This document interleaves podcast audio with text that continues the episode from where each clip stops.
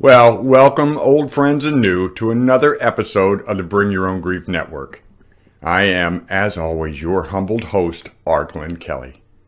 Now, if like me, you've experienced the tragic loss of a loved one, and afterwards, maybe when the waves that constantly crash down have eased up just a bit, you find yourself wondering about your emotional responses, your, your actions, and even your inactions to the loss then you don't want to miss this episode Grief and the Programmed Man.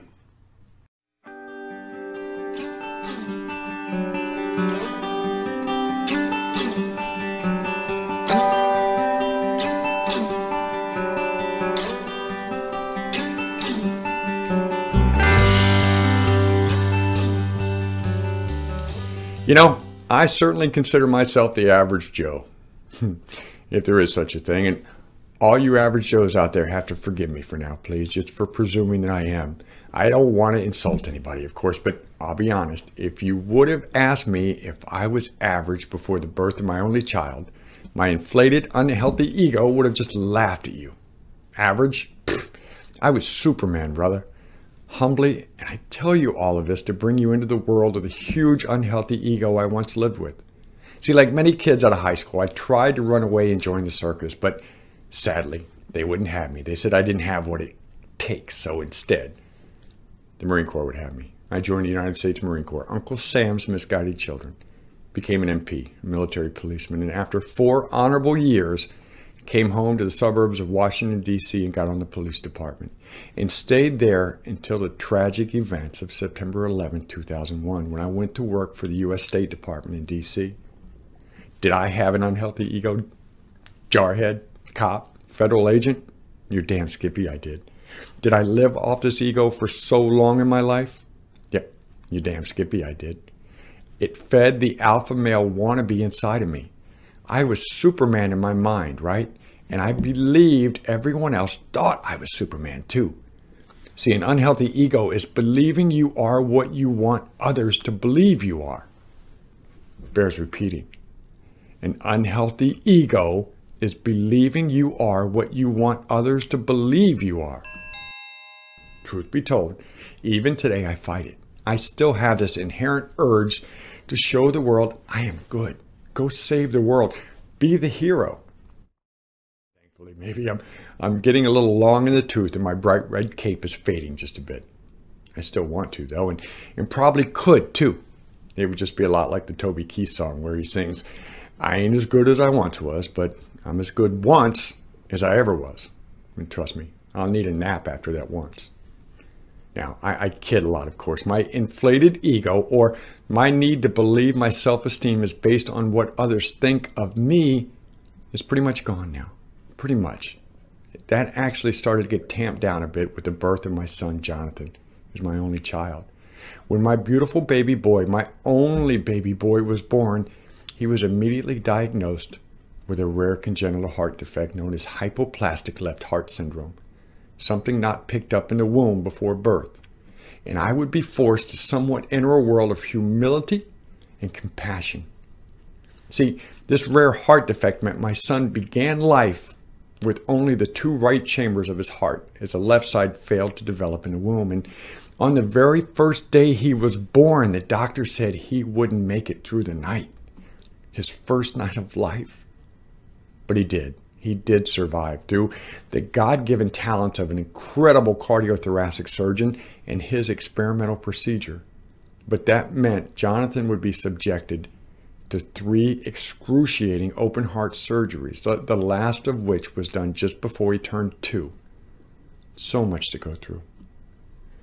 Beginning at birth and all through his short life, Jonathan and I would be introduced to a world of other children and parents who faced dangers far and above anything I ever saw in my military or law enforcement career.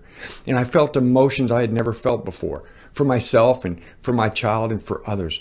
Discovered for the first time in my own life what it is to love and be loved unconditionally and to be compassionate to people I didn't really know before. One would believe this alone would bring a man to develop the true meaning of life. Change a man's core values, right? Now, Little John John would have occasional medical tweaks along the way, but following those initial open heart surgeries, his prognosis was for a full life, and he prospered. He had limitations, of course, like no contact sports, but he took that well, well enough to become an incredible golfer in his early teens and through his first year of high school before he passed. But anyway, life would go on during that time, and my super ego would return. Heck, I even took pride in being the father of a son who should have died at birth. Get that. And John was a legend of sorts, at least in the pediatric medical field. Doctors swooned over how he recovered and how well he was doing while growing up and going through these tweaks. And part of that, in my unhealthy super ego, in my mind had to be because of how I cared for him after his surgeries, right? His health was in part due to my loving care and attention. I get credit too, right? Well, I took credit anyway. Super dad to a super kid. But when complications from a relatively routine tweak took his heart, took his life at the tender age of 16, I lost that amazing child and I burned inside. Pain I had never felt before. You know what I'm talking about. But in true fashion, I kept my feelings inside where no one else could see them. To be the rock in front of others, to be the rock for others, take the lead, arrange his funeral services, and dutifully play host to a multitude of family and friends who travel cross country to be there. It was my way to not expose my painful emotions to others, emotions they might perceive as me being weak.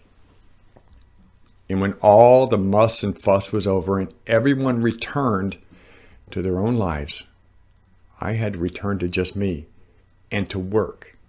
There at work, I convinced myself that my employees depended on my strength and my leadership, and without conscious thought, decided that if holding my pain and anguish inside had worked so well in front of family and friends, it would do the same at work. I'll be a man, suck it up, and be just fine. These were subconscious thoughts. I'd convinced myself without even knowing it. Sadly, however, over time, I also found the ability to shut off the grief altogether, along with the poor logic that if doing so allowed me to function well in front of others, be the man I thought they thought I was, it would work when I was alone too. Shut it down. Shut down the emotions. Shut down the pain. And I could function 24 7 then, right? And this decision, refusal actually, to grieve my son would go on for six months after his loss. Six months of remaining busy at work and at home, spending hour upon hour in the woodshop, building furniture, fixing things, or just even in the house, fixing this or that, anything that needed something to do. Heck, I even generated my own honeydew list just so I had things to occupy my mind. You know what I'm talking about. Well, I said it went on for six months, right? It was at the six month mark mm-hmm, when the spirit of my sweet child came to me in the shower one arbitrary morning as I got ready for work. Hence the title of my first award winning grief support book, Sometimes I Cry in the Shower. Regardless, John didn't talk in spoken words. I just felt him all around me. Instead, the words I heard, I felt as plain as if he were right in my ear speaking them. He said to me, Dad, how dare you? How dare you not grieve me? How dare you not live out the legacy I left behind for you? Then he was gone as quick as he came. Again, no spoken words when he was there, but somehow I understood a revelation through him that I was damaging myself physically and emotionally by not honoring the life he led while here on earth. And he showed me how each of us have our own individual plan with our Maker. And even better, I suddenly understood how blessed I had actually been to be a part of his life an incredible honor in realizing that God and Jonathan actually allowed me to be a part in my son's short time on earth. And that didn't end simply because he resides somewhere else now. I also received an understanding that there is a plan for me as well. And since I am still here, my plan isn't complete. Not yet, anyway. So I began to grieve my son's loss that day. And while I knew I could never completely comprehend what my own plan was, it was restarted that day with an urge to understand why I did what I did. Why Jonathan had to say, How dare you? My initial thoughts were simply that if I understood, I might carry a lighter load on my journey towards wholeness and healing. And I would immediately become somewhat OCD in researching both male and female emotions and why we respond in differing ways, especially as it relates to grief. Now, of course, I paint with a broad brush, as we are all, both men and women, as unique as snowflakes and fingerprints, no two exactly alike. But I discovered that the prevailing path for any child, male or female, begins in part long before birth. Actually, long before even being conceived. See, our, our very DNA is encoded within centuries of traits that began encoding themselves into our very genes as soon as Adam and Eve left the Garden of Eden, or when we first crawled from the primordial ooze, if you're not a believer in God. To be brief, for males, the need to hunt, to develop tools, weapons, build homes, protect and provide for family, and establishing oneself within a hierarchy of others required showing strength and hiding weaknesses, much like my instincts after loss. You can't show weakness before others. Now, I'm sure you've heard the term nature versus nurture along your travels. It's actually one of the longest running debates in the psychological fields. Do we get our behaviorisms from nature or do we get them from nurture? It's been an ongoing argument dating back to the mid 1800s. However, it was fairly recent when both camps threw in the white flag finally and admitted that both nature and nurture influence who we are, what our mannerisms could be like.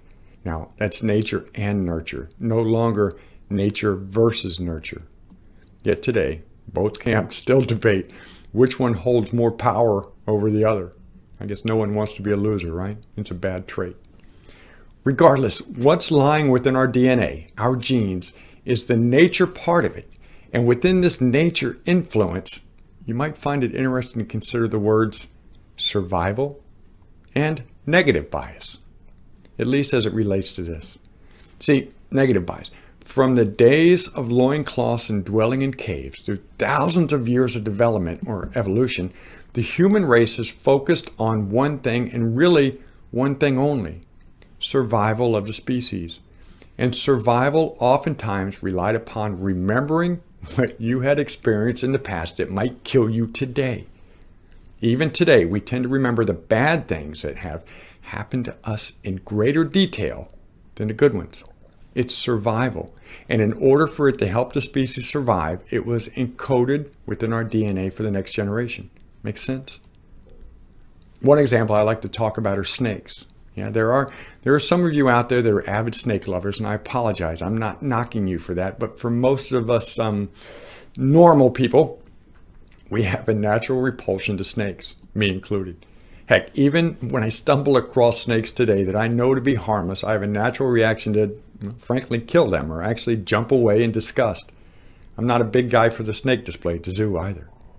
And speaking of that, would it surprise you to know that in psychological testing, the vast majority of young children who had never had contact with snakes or even discussed these creatures with their parents reacted in fear and repulsion when shown pictures of a snake, just a picture, recorded in their brain waves and observed through their mannerisms at the time of the testing. Yet they didn't have such a repulsion to large lizards or other reptiles. Who knows? Maybe, uh, maybe it's an Adam and Eve thing, right? Anyway, back to it nature and nurture. Nurture now is what we're exposed to from the crib and beyond after we're born. And long story short, most men were raised or nurtured with such phrases as big boys don't cry, don't be a sissy, and more, right? From just beyond infancy, we begin programming to hide our weaknesses, programmed by our older male role models in life father, big brother, maybe athletic coaches. You get the idea, right? And not by any real fault of their own. After all, our male role models had the same nurturing from their male role models, right? All this means that some of the way we respond is pre wired into our subconscious by both DNA and our upbringing.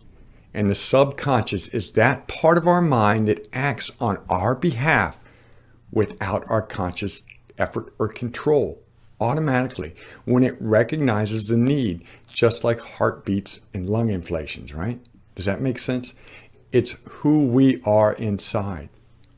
So, look, for me, I had a rather tough time after I lost Jonathan, and I'm sure, sadly, so did many of you after your loss. But when I look back now, I'm disappointed with my early grief response, how I repress my feelings. I was not disappointed, however, that I held my emotions from others. No, I, I learned that that's who I am, and I own that. I am not one to show outward emotions of grief. That's all. And, and I was okay with that. I, I'm still okay with that. I'm the average man. It's in my genes and it's in the way I was raised. Now, what I was disappointed in was that I had initially convinced myself that if keeping my emotions from others allowed me to function, then hiding it from myself would work too. That's simple. And we discussed some of the horrific impacts of repressed grief in another episode here on the BYOG network. But for now, our focus is really dealing with the programming and, and with you knowing that no one, especially me, is trying to change who you are. You are you, unique in many ways, but also subject to influences you have little immediate control over nature and nurture. So, we come down to the real money question I had for myself in my journey towards healing. And real quick, we'll never truly heal from our loss, will we? I hope we all know that. But we can and will together live a life of peace and purpose again, all the while bringing our lost loved one with us. Remember that, please. We don't leave them behind just because we're moving forward.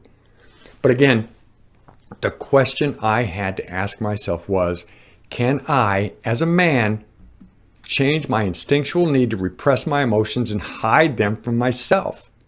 Others might also want to change that urge to hide them from others, feel this to be unhealthy in their journey, and that's fantastic.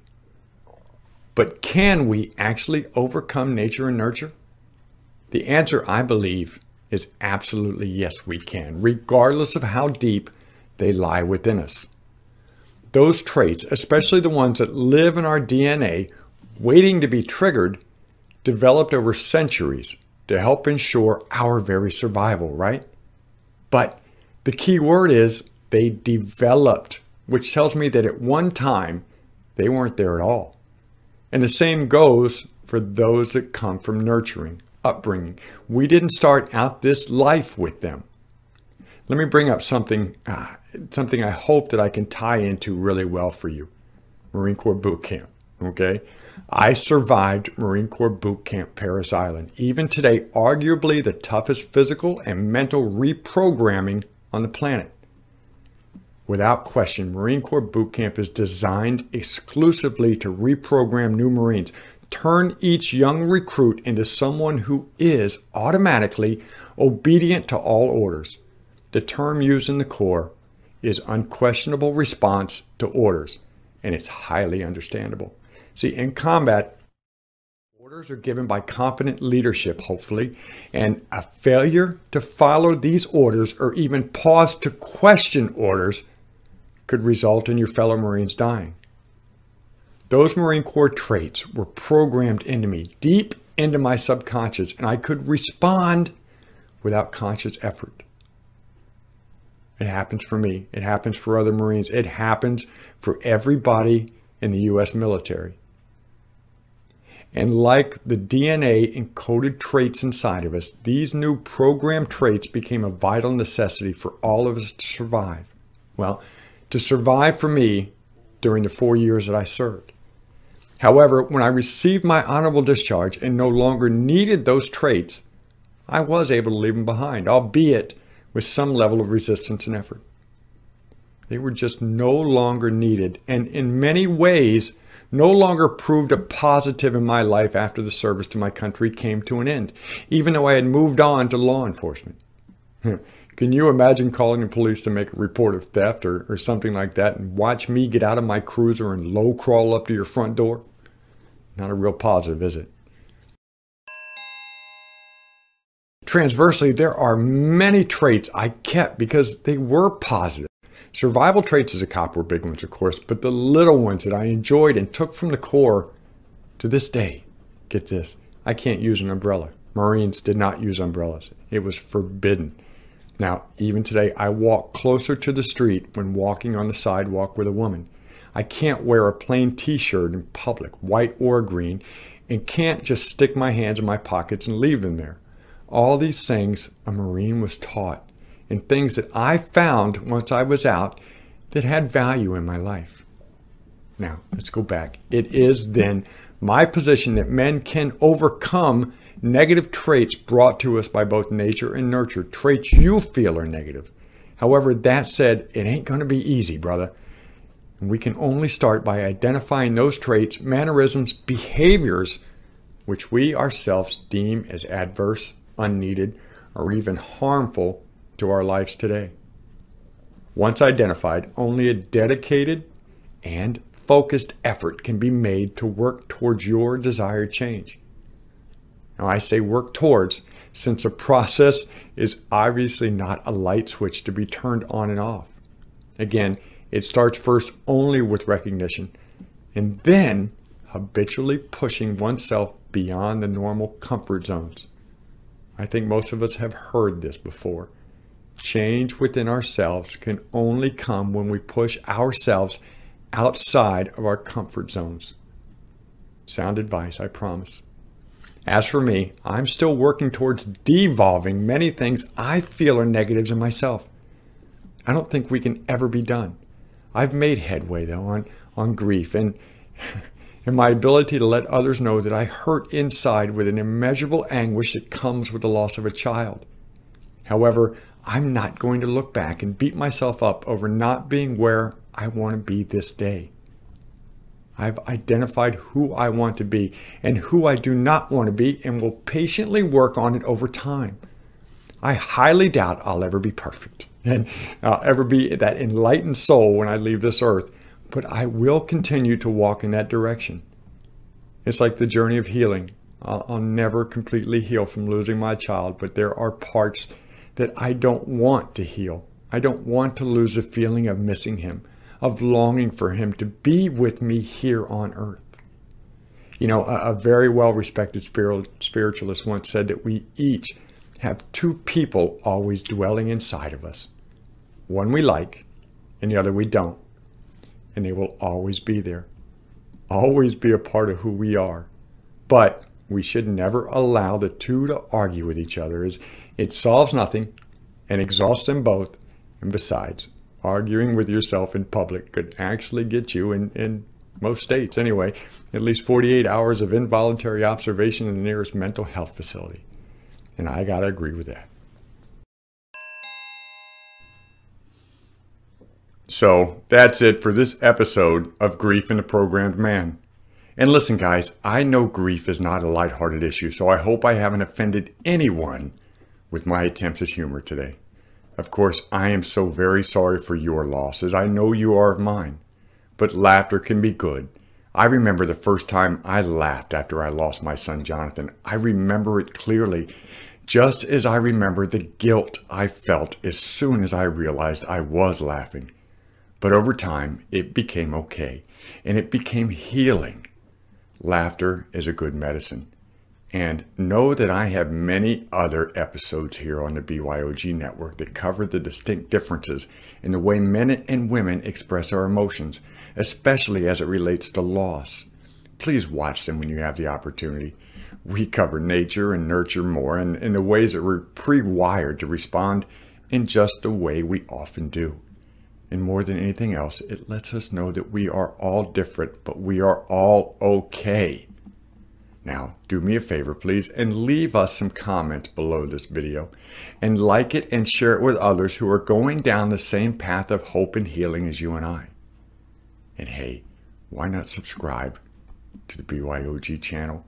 It costs nothing. Your email is not trapped in some marketing plan, and it helps other bereaved souls find us for support. Thank you. So that's it for this BYOG episode, where you bring your own emotions, bring your own pains, bring your own questions, and bring your own grief. As always, I am R. Glenn Kelly, father to my angel child, Jonathan Taylor Kelly, and we both wish you peace and purpose.